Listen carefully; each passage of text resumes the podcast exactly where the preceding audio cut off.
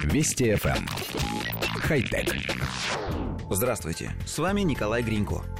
Группа ученых из Великобритании, Сингапура и Японии протестировала систему активного шумоподавления, которая должна изолировать шум с улицы в помещениях с открытыми окнами. Исследователи соорудили макет комнаты, в стену которого встроили обычное раздвижное окно – к раме была прикреплена решетка, на которой расположили 24 шумоподавляющих динамика, работающих независимо друг от друга. Имитация внешних шумов создавалась при помощи еще одного крупного динамика на расстоянии двух метров от окна, а посередине между ними располагался опорный микрофон.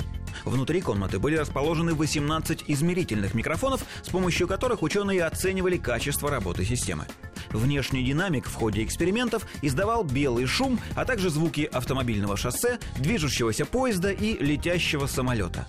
Выяснилось, что система неважно справляется с низкочастотными шумами, которые в частности характерны для звуков самолетов. Однако в частотном диапазоне от 500 до 1000 Гц, который характерен для городского транспорта, позволяет снижать уровень шума примерно на 10 дБ.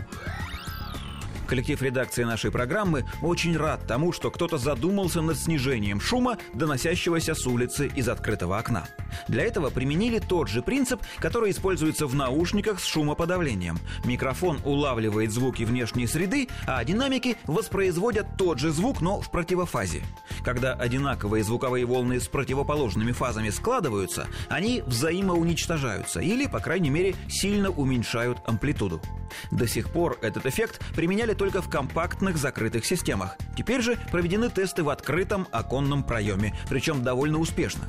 Правда, пока система несовершенна. Для ее работы необходимо наличие оконной решетки и вынесенного наружу микрофона, да и снижается шум не так эффективно, как хотелось бы. Закрытое окно пока справляется с задачей лучше. Но все это разработчики наверняка исправят, если не перестанут совершенствовать свое изобретение.